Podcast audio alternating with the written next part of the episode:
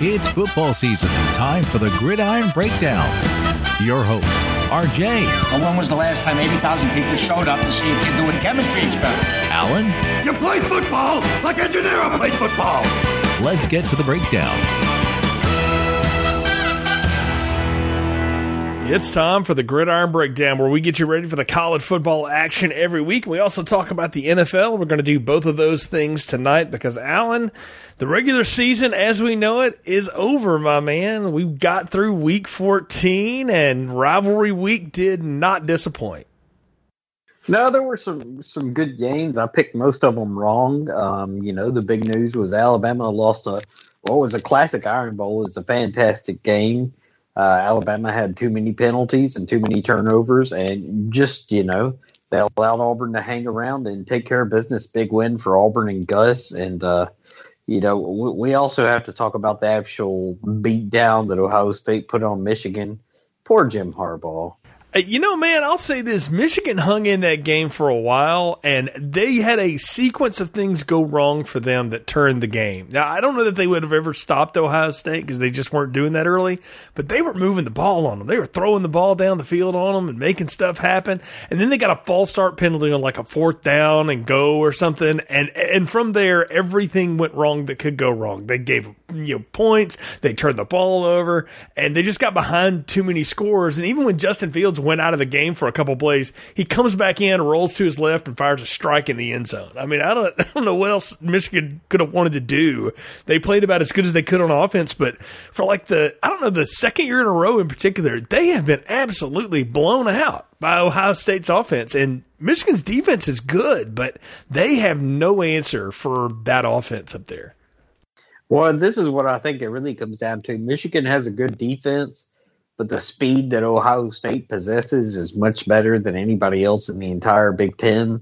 Um, so I think they're not tested against that speed. And Ohio State, I mean, they pound the ball with Dobbins, but he's also got that breakaway speed, and they're always got receivers.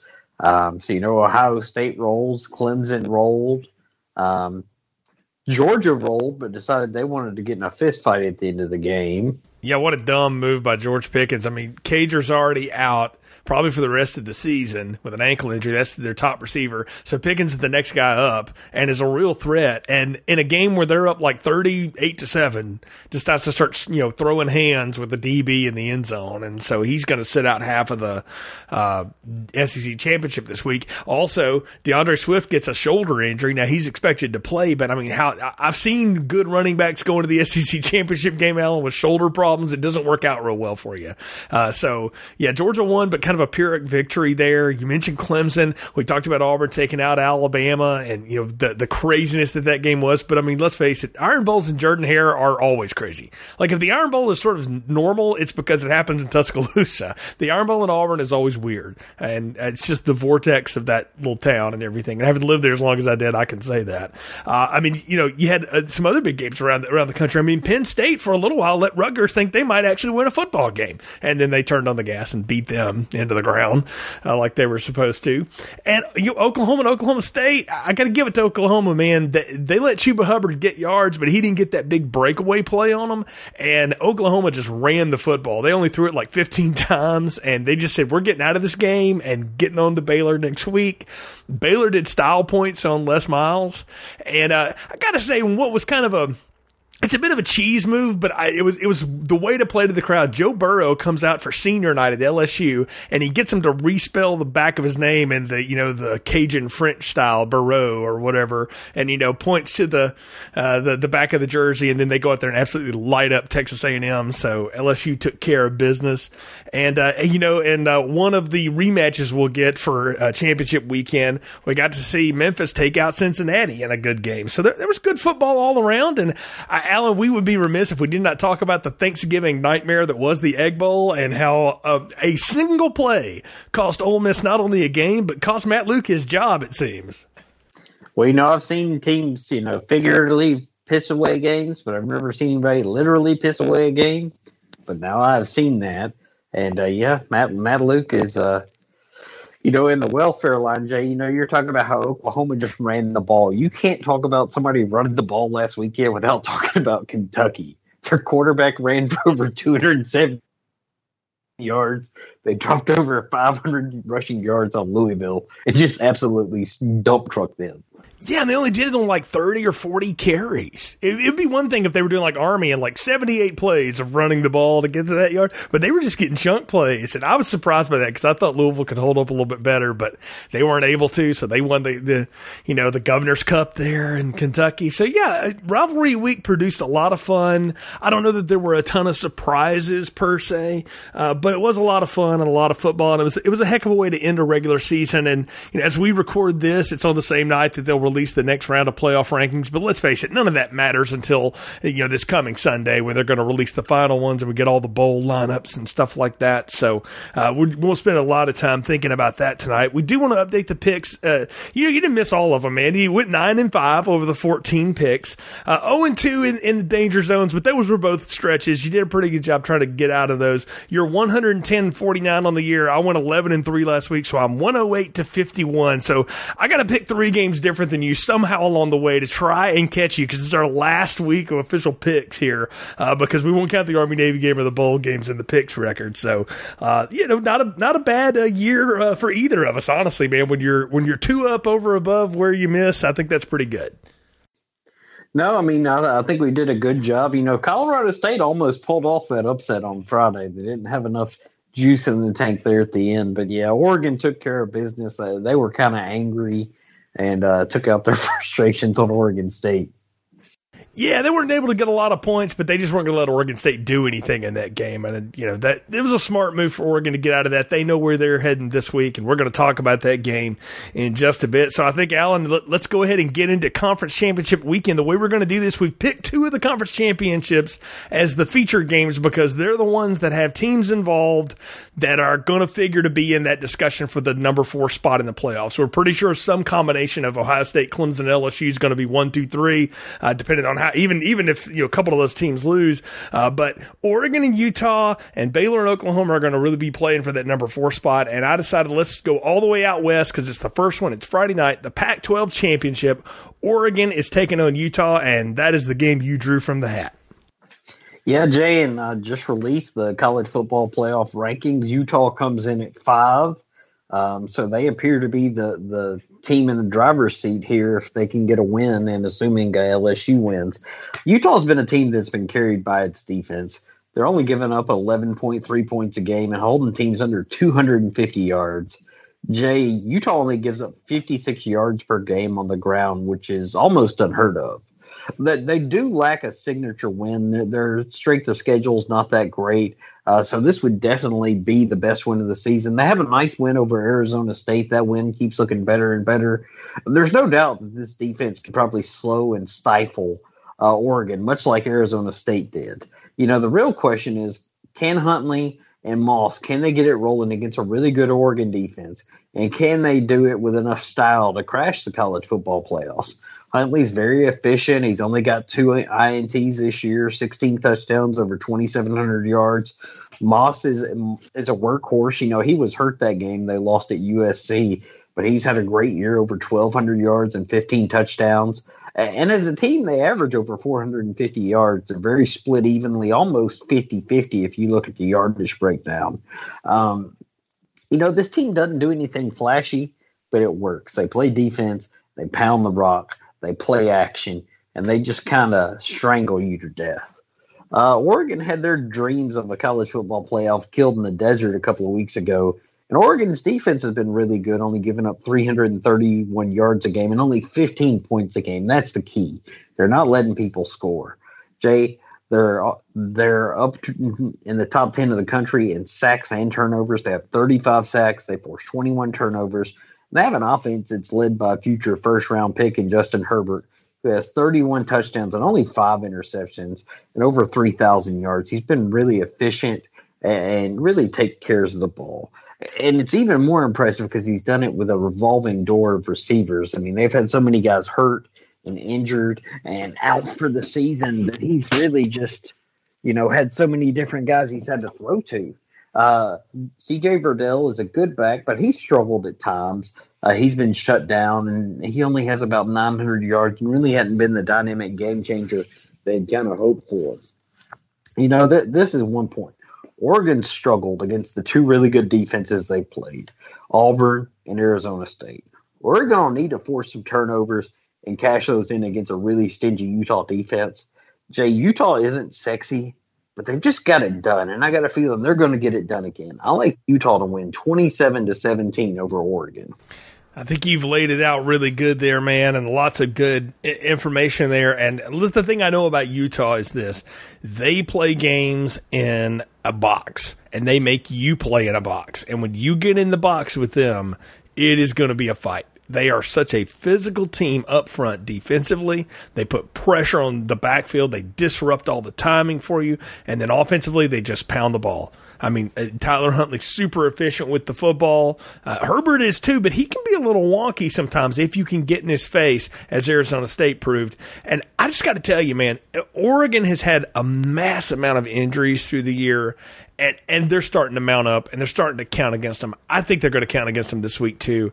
I just think Utah is the better football team when it comes down to it. They're playing smart ball. They lost a game to USC, which is kind of a head scratcher, but that USC offense at times could be a real problem. I don't think Oregon's going to be able to move the ball on them like that. I like Utah in this one in a low scoring defensive battle to win it 20 to 16. And I think if they can do that, they're, they are definitely deserving of consideration in the playoff ranking. So we go to the next conference championship that's going to weigh in, and that's the Big 12 championship, and we get that one on noon ABC on uh, Saturday morning. So I mean, it's like the two that matter the most. You're going to get back to back almost. So you know, we'll we'll know what's going to happen with these teams. Then they met before, and Baylor had a 28 to three lead on Oklahoma. And then Oklahoma slowly but surely started to chip away and chip away and chip away at that. And Oklahoma's defense put the clamps on Baylor.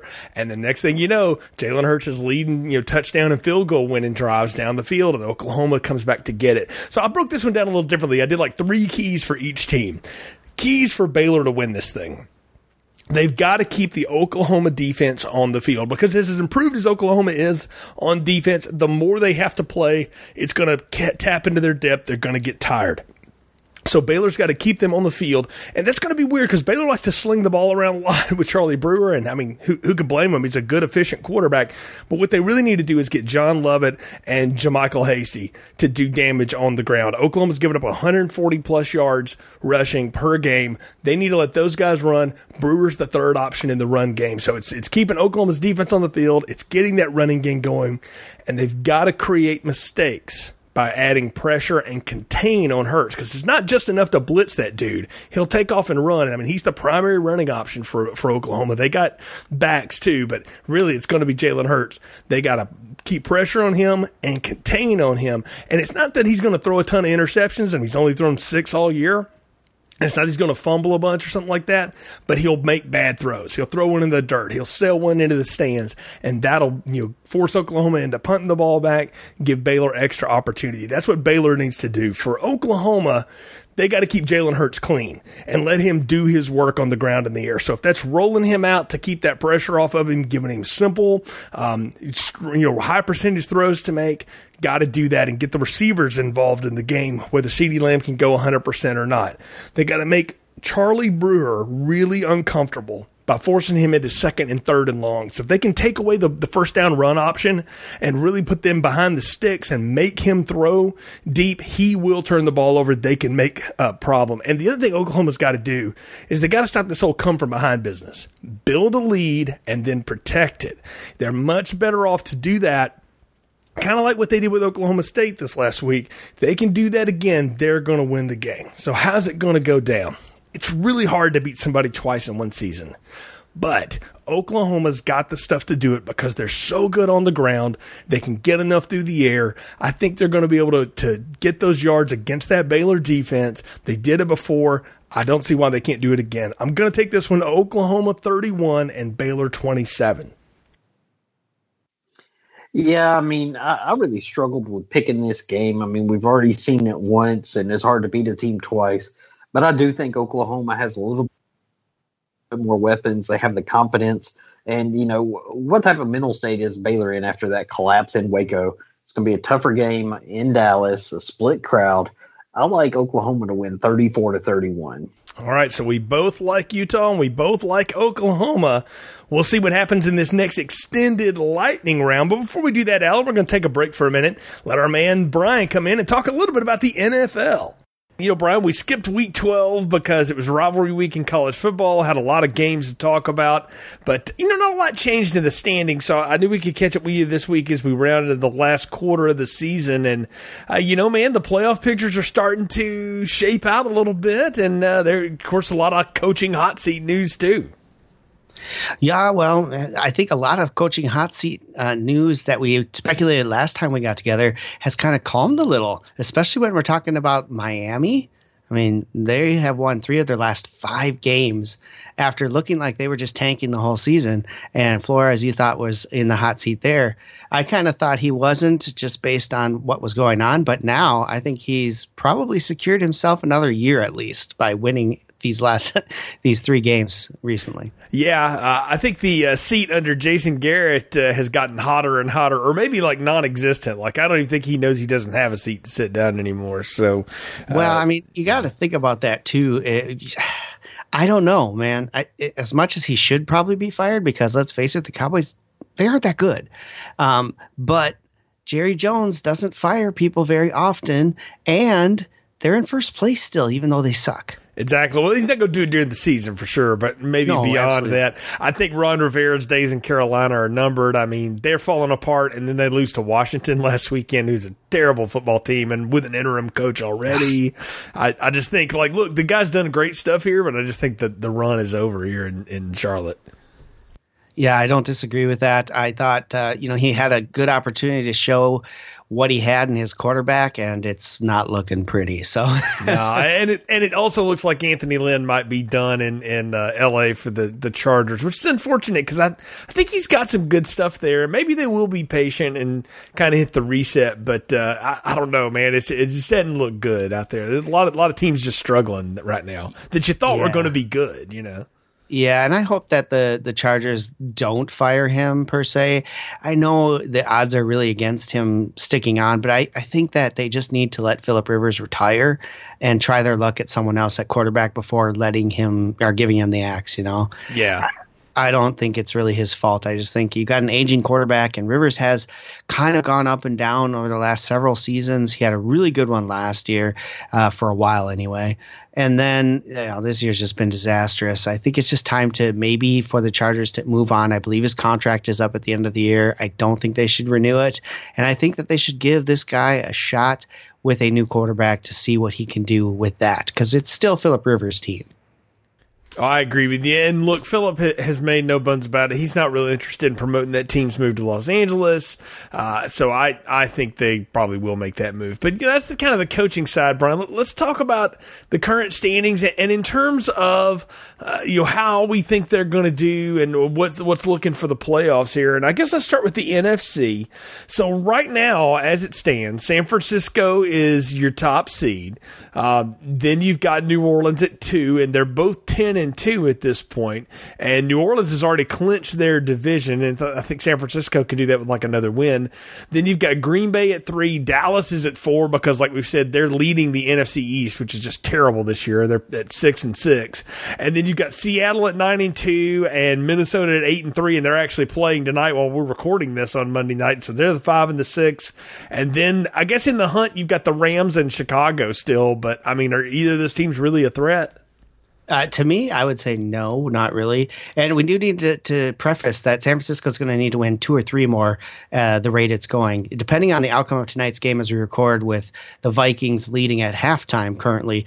But if Seattle w- comes back and wins this game, they will be in first place of that division because they have the tiebreaker currently against San Francisco. So that's there's a lot shaking up there. That's a division to watch to see who comes out on top there. San Francisco just took a loss this past weekend, uh, so it, could go either way. The way the Seahawks are playing, especially Russell Wilson, you just never know. Now, if the Vikings pull off the win here tonight, uh, that cements them as the five seed currently because they will have the tiebreaker over Seattle. They'll have the same record as Seattle at nine and three if they win, and they'll also be tied with the Packers, who have the current tiebreaker, but that can change when they meet in a couple weeks as well. So it's really interesting. The the the seating is not even close to, to finished here. You may want to crown New Orleans and San Francisco, but we can't yet because the teams that are right behind them are not that far away from them. They're game behind. So it's not like they're they're running away with anything like right here. They look like better teams. At least New Orleans looks like the best team right now in the NFC as far as that goes. However, um, they're only one game ahead of everyone else. So that's a tight one. The NFC is really really fun to watch right now because the teams that are at the top are all playing really good football. I mean, there's definitely a stack of good teams. New Orleans has clinched their division, so they are definitely, Correct. you know, they're going to win that. So that at worst, I think they might wind up the three if they start dropping some games and stuff. You're right about Seattle and San Francisco. I mean, you know, lives can change very dramatically tonight if Seattle can go ahead and, and win and, and keep winning. They're going to have to play San Francisco again. The San Francisco's got one better game on them, but in the head to head, Seattle's already beat them. And then Minnesota's playing really good football right now, man. The last month and a half, they, they've turned it around. Green Bay, on the other hand, trying starting to slide off a little bit, not playing as good a football. I don't know if they're going to be able to keep it up as we go, but I, I think we both agree, man. I don't think Chicago nor the LA Rams are really going to threaten to get into the playoffs. I, I know that the Cowboys are going to win their division. At least I'm pretty sure they are because Philly is awful and New York and Washington are, are already totally out of it. But uh, you know, the, Dallas may win that thing with seven and nine or something like that, which is going to be a travesty, and they'll still be the four seed or something. Uh, but they'll get waxed in the first round and it won't matter. But I just, I just, don't, I just don't see LA like putting together enough consistency, man. Because we talked about it. Jared Goff's just been awful this year.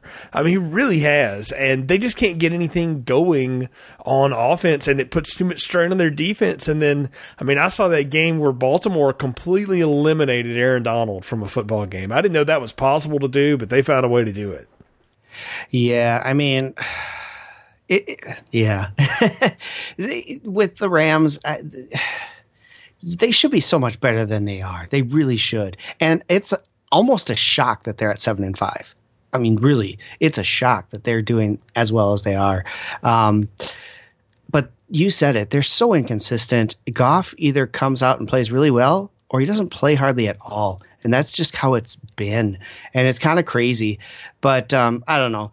I really don't see them getting past Seattle or San Francisco. And based on the way that the other t- the two wildcards currently, Minnesota and Seattle, are playing, and looking at their their schedules the rest of the way, I don't see that shifting either. So I, I am with you. I think that we know right now what the NFC playoffs are going to be, what they are. It's just a matter of what seeds they're going to take.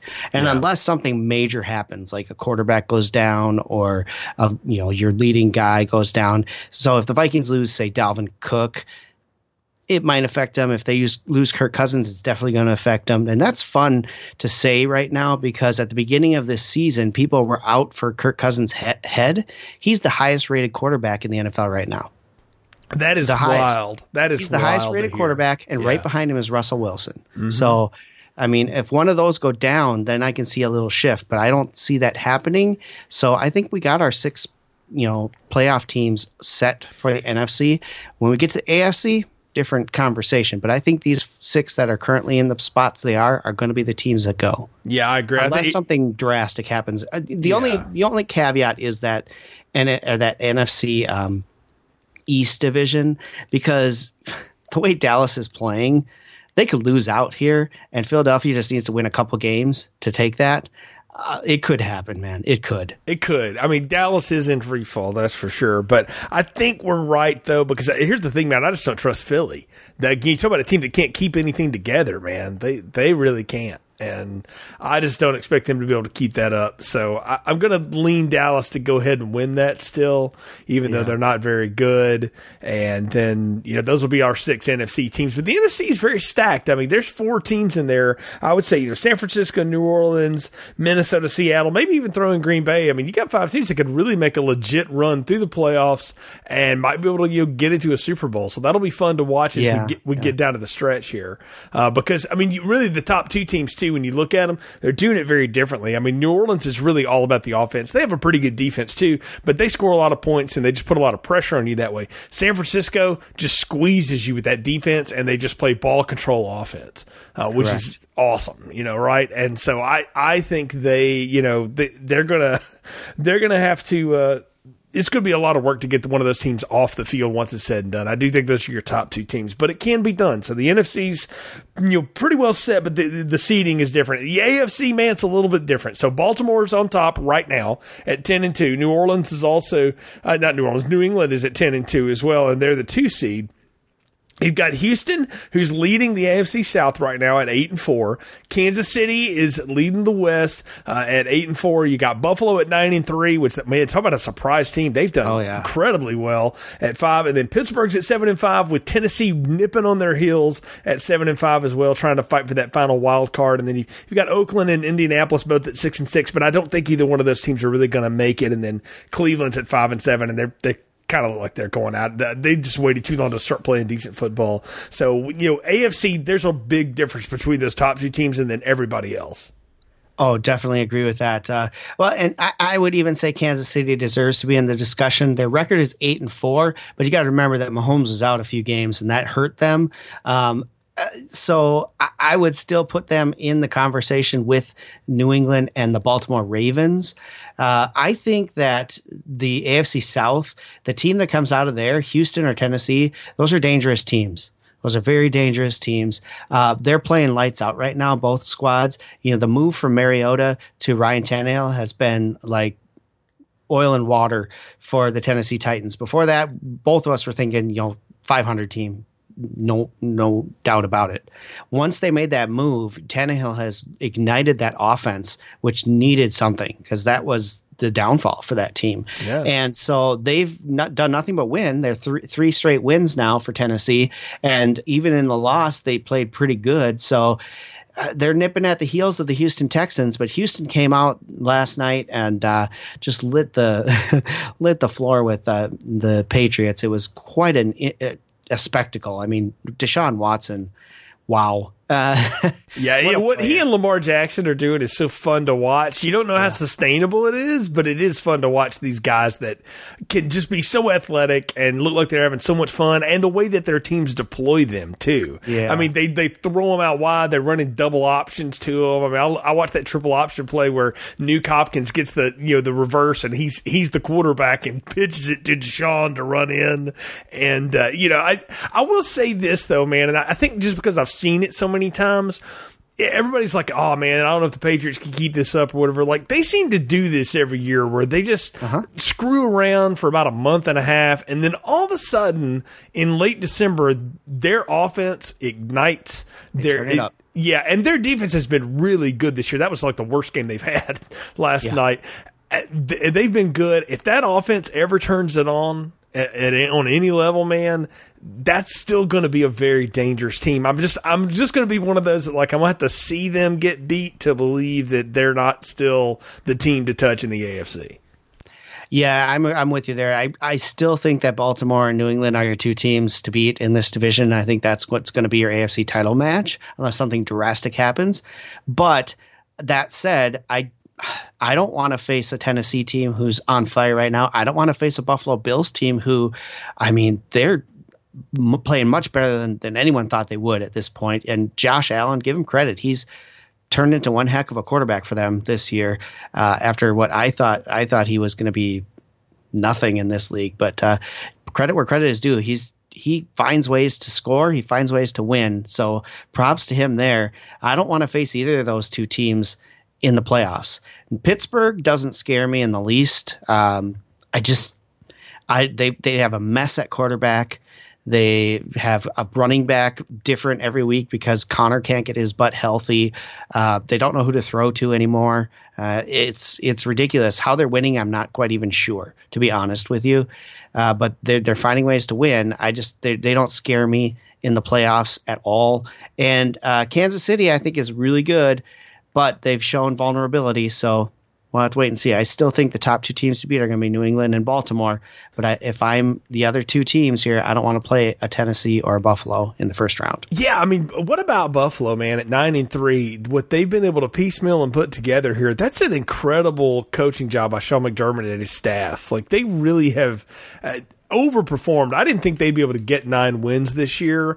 And I mean, they're probably going to end up winning 11 games or so. And that's a heck of a performance to come in uh, when you're in the same division as New England and you don't have dynamic players. I mean, Josh Allen is getting th- stuff done with his with his legs, and they're you know they're getting a running game going and stuff with Frank Gore, but they don't have much of a passing attack. But I mean, defensively they're playing good, and uh, you they're getting enough out of the O. I mean that that's an impressive job for the Buffalo Bills this year. It's amazing, you know, and like you said, Josh Allen is finding ways to either score himself or find the right guy to make the the uh, the, the, the point to get the points for them. And I do got to say that I think that what is uh, you know really good for um, Buffalo right now is that this uh, Singletary, the running back, is really coming into the game here. Now Gore is getting up there in age, right? And he could still pound that ball.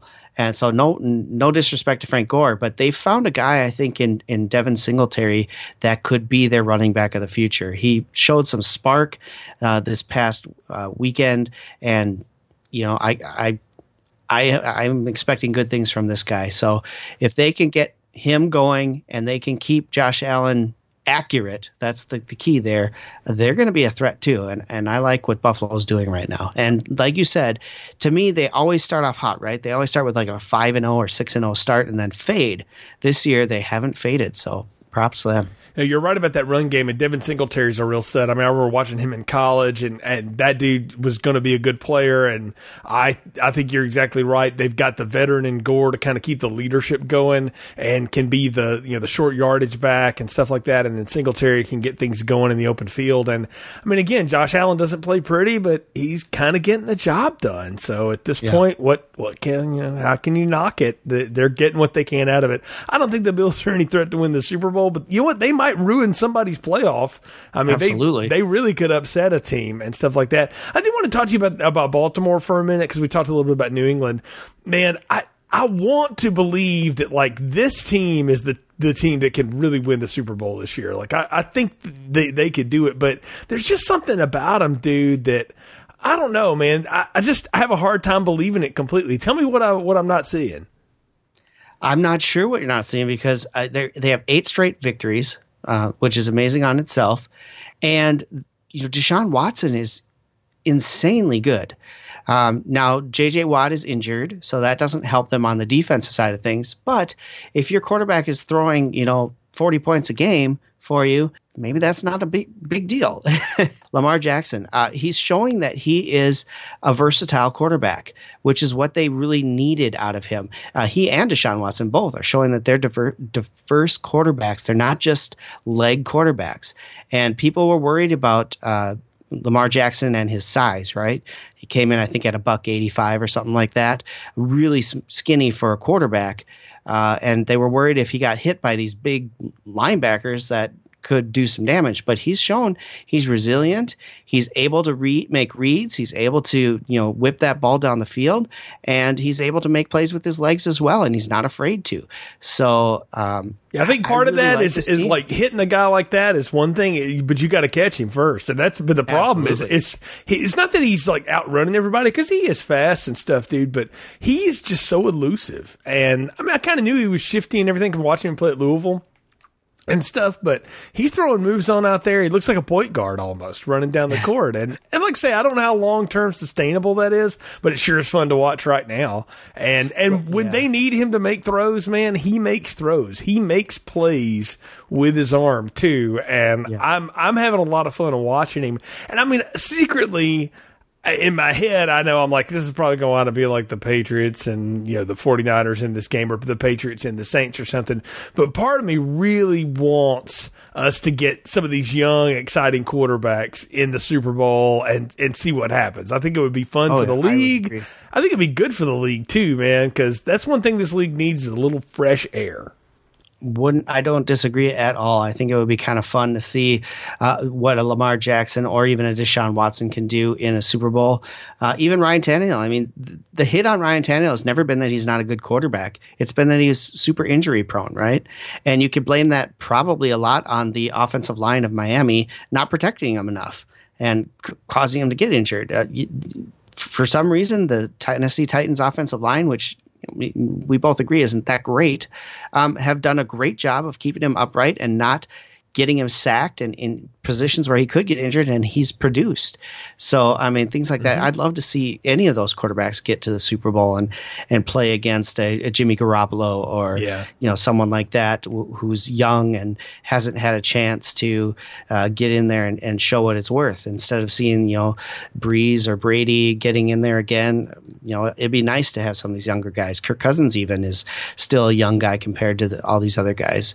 Um, so who knows? We'll, we'll have to wait and see how it pans out. But uh, what I just love about Lamar Jackson is, you know, people want to compare him to RG3. I think it's a total different thing. You know, he is much better, much more poised in the pocket.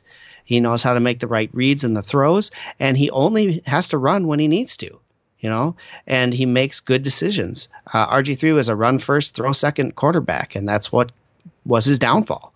Um, Lamar doesn't seem to be the same way. He will run if he has to, but he will try and find the right read and make the right play first. And I like that about him. Yeah, and Greg Roman's done a good job as offensive coordinator building that offense around him. It's going to be a lot of fun to see this in, into the NFL season play out here. So, okay, I'm just going to put it to you, Brian. If you had to pick today, tell me who you think it, are going to make those wild card spots in the AFC and the NFC, and who's going to be left out.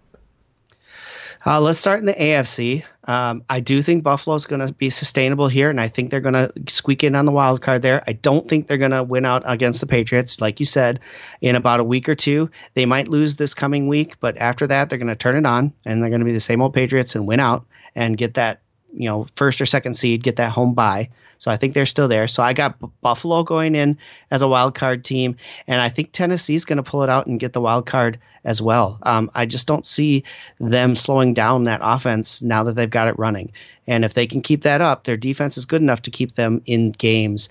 And I don't see the Colts taking over that. And I, I don't think Tennessee's going to overtake Houston uh, for the division, but I think they'll get that wild card spot.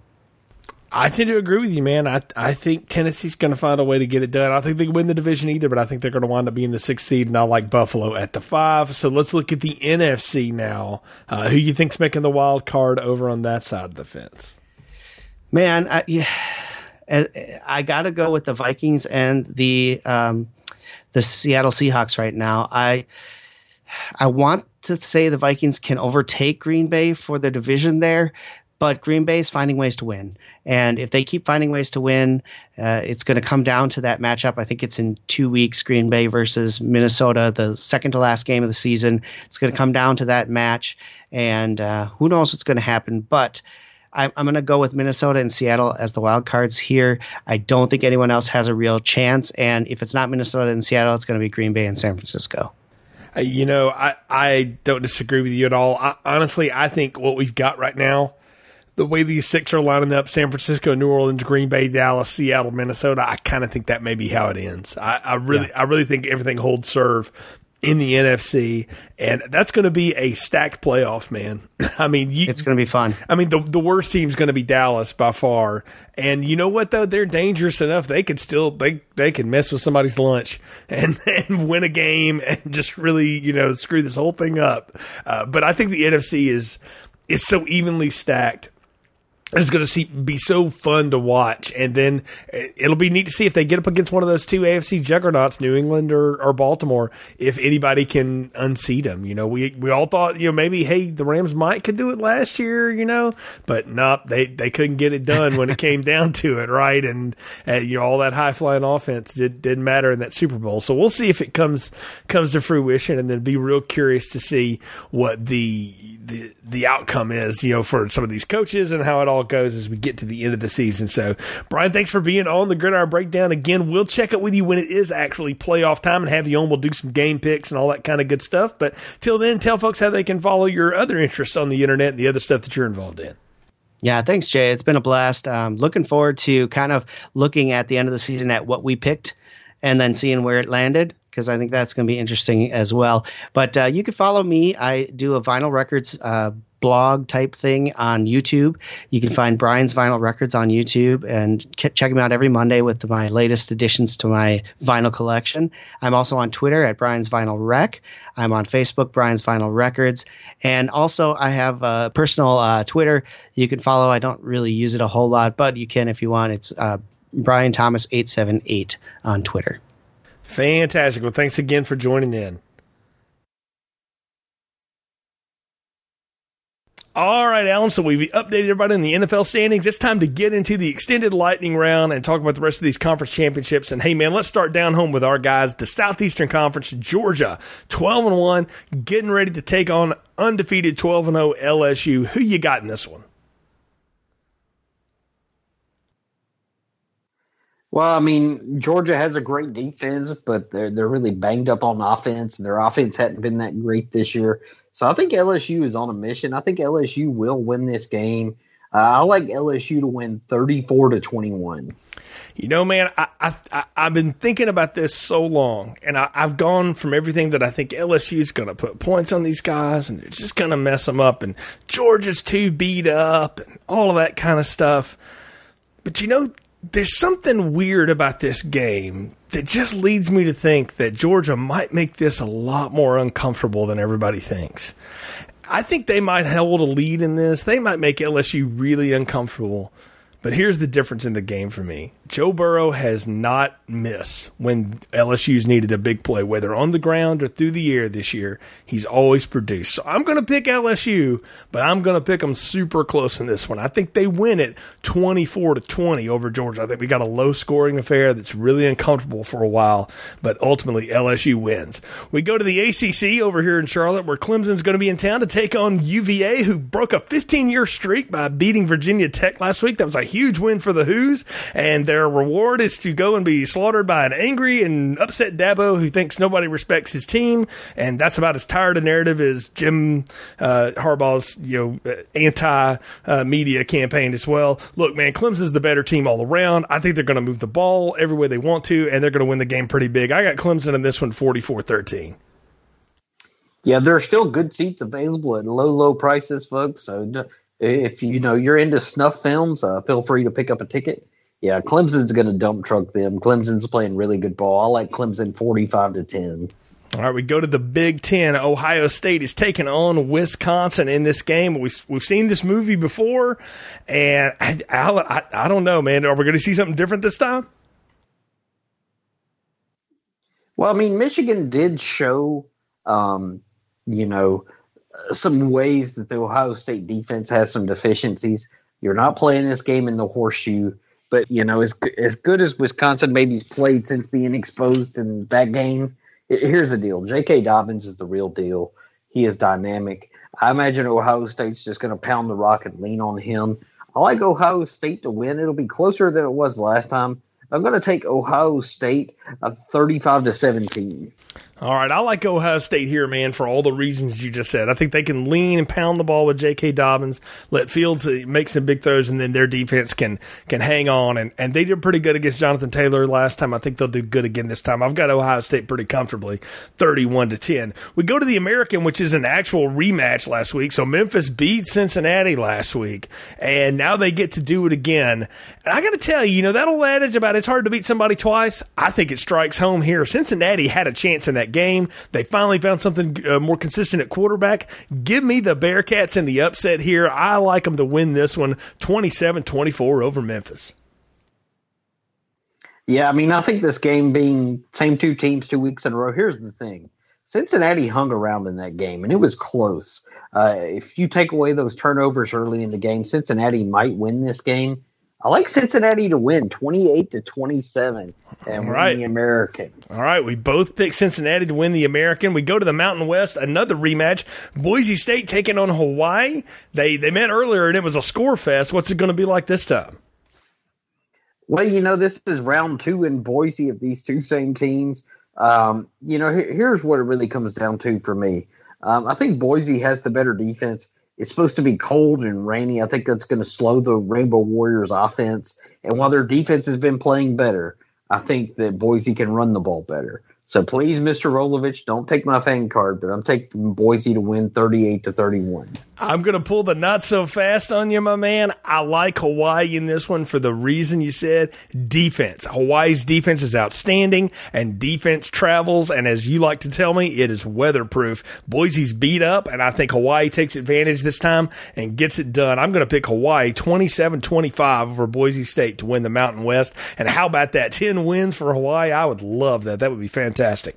We go to the MACtion Bowl where it's Central Michigan taking on Miami of Ohio.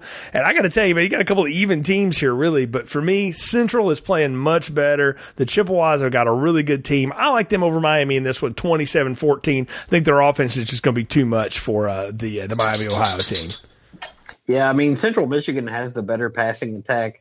I like it a little higher scoring than you do. I like uh, Central Michigan win 31 to 21. All right, we go to the Sun Belt, or as they call it, the Fun Belt down there. Appalachian State taking on Louisiana. This was a real close one last time, dude. I mean, it was only seventeen to seven. How's it going to go down uh, this time around? Well, Jay, this is actually a rematch of a great regular season game that App State needed a 19 play, 97 yard drive that took 10 minutes off the clock to salt away a win. I expect another defensive classic it's hard to beat a team twice, but I like App State at home in Boone. I like them to win 17 to 16. I like App State in this one too, man. They've just been too good. Louisiana's a good team, but I'm going to take Appalachian State 14-13 in this one. And I think I think you'll see another one of those long drives in this. The Conference USA Championship is up and it's our buddy Lane Kiffin taking on Bill Clark at UAB, FAU and UAB in this one, man. I, I think this is going to be a really competitive game.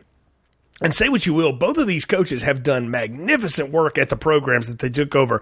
Bill Clark took over a program that didn't exist anymore. I mean, I had it taken away and then got it resurrected, zombied back, and has won you tons of games. Lane Kiffin, when he took over, man, they, they were like a three and eight team. They won nine games. They won five and seven last year. They lost on the last second field goal to Charlotte. They're coming back this year doing much better. Lane's talking for some of these coach openings that are out there. I like the Owls here, man. I think Florida Atlantic's got something going on offense, but I think it's going to be close. I'll take Florida Atlantic 24, UAB 21. Well, here's the thing, Jay. Boca's really nice this time of year, and Lane may be auditioning for another job. Uh, UAB's a great story. They run the ball really well, but FAU leads the country. They forced 29 turnovers. Um, I think that'll be UAB's Achilles heel. I like FAU 38 to 20. All right. So we don't differ on too many games this week. We'll see how they go down based on what we're picking here, man. I, I honestly think the final four is going to be you know, Ohio State, LSU, Clemson, and Utah. That's what I'm going to predict is going to be our final four playoff teams. What do you want to put out there as your playoff prediction? Uh, I think you got it nailed. If Utah wins and if LSU wins, I think Utah is in. I think they're going to get some pub for the Oregon win and the Arizona State win, which is probably better than anything Oklahoma has, just because Texas has been a mess. And you know, could you tell me who the third best team in the Big Twelve is? So I think that's spot on. Um, you know, we'll see. I feel bad for LSU having to draw Clemson early, but we can talk about that at another time. Yeah, indeed. I, I, I, don't think the committee respects Baylor at all, and maybe that's you know that's a mistake. But you know, who's to say at this point? Uh, but yeah, I just don't think they're going to get enough pub. I don't think Oklahoma will get enough, having even beaten them twice uh, to do it. Though it is impressive that they did beat them on the road, and and they will essentially beat them on the road twice because it's a neutral site for the Big Twelve title. But I'm with you. I think Utah's just been more consistent, and they're going to end up with the better win, beating a really good Oregon team at the end of the year. Man, I'm excited about the uh, the end of the season coming. I mean, I hate to see football go, but the bowl season's always a lot of fun because man, bowls can be really unpredictable. Because nowadays, man, if you're not in one of the, like the playoff bowls or the big time bowls, a lot of times if you got dudes getting ready to go to the pros, they're sitting out, so you don't know who's going to play in the game.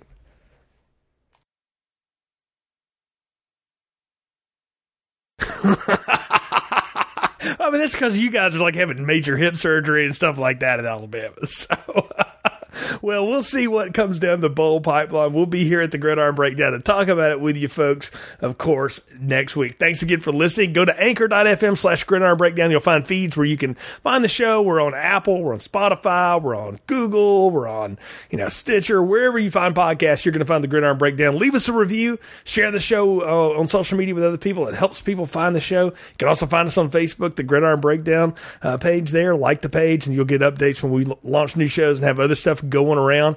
Like we said, we got Brian on to talk a little NFL this week, Alan. We you and I've talked wrapped up the college football season. Next week when we're back, man, we'll, we'll be talking about the playoffs. We'll be talking about some of these bowl seeds, and I guess we'll talk a little Heisman and some of that other stuff. And there's a lot of coaching changes open too, man. I mean, Arkansas's open, Missouri's open, Ole Miss is open, Florida State's open at this point, UNLV's open, New Mexico. Uh, Rutgers did go ahead and hire Greg Schiano, so that one's closed. Chris Petersen stepped down at Washington, man, and handed the reins over to defense coordinator Jimmy Lake. That was a big shakeup out in the Pac 12. Yeah, I didn't see that, but I guess he just doesn't want to coach football for his life like some of these other guys do. I can respect that, but uh, I'm sure the carousel will get crazier as you see some of these jobs open up, and uh, there's still a chance some more people get fired. So, oh yeah, never know. Yeah, the domino effect is not even started yet. I think we're going to see a lot more of that come to fruition as the season goes. And again, folks, we'll be here to talk about all of it with you here on the Gridiron Breakdown. So until next time, for Alan, I'm Jay. Thanks for listening to the Gridiron Breakdown. Thank you for listening to the Gridiron Breakdown. The Gridiron Breakdown theme is Sports Time Tonight by Phil Gerard, Reed Hayes, and Scott P. Scheer. Tune in next week for more analysis and opinion from our hosts. I didn't anybody scared out there. I didn't fear. Now y'all scared to ask another question?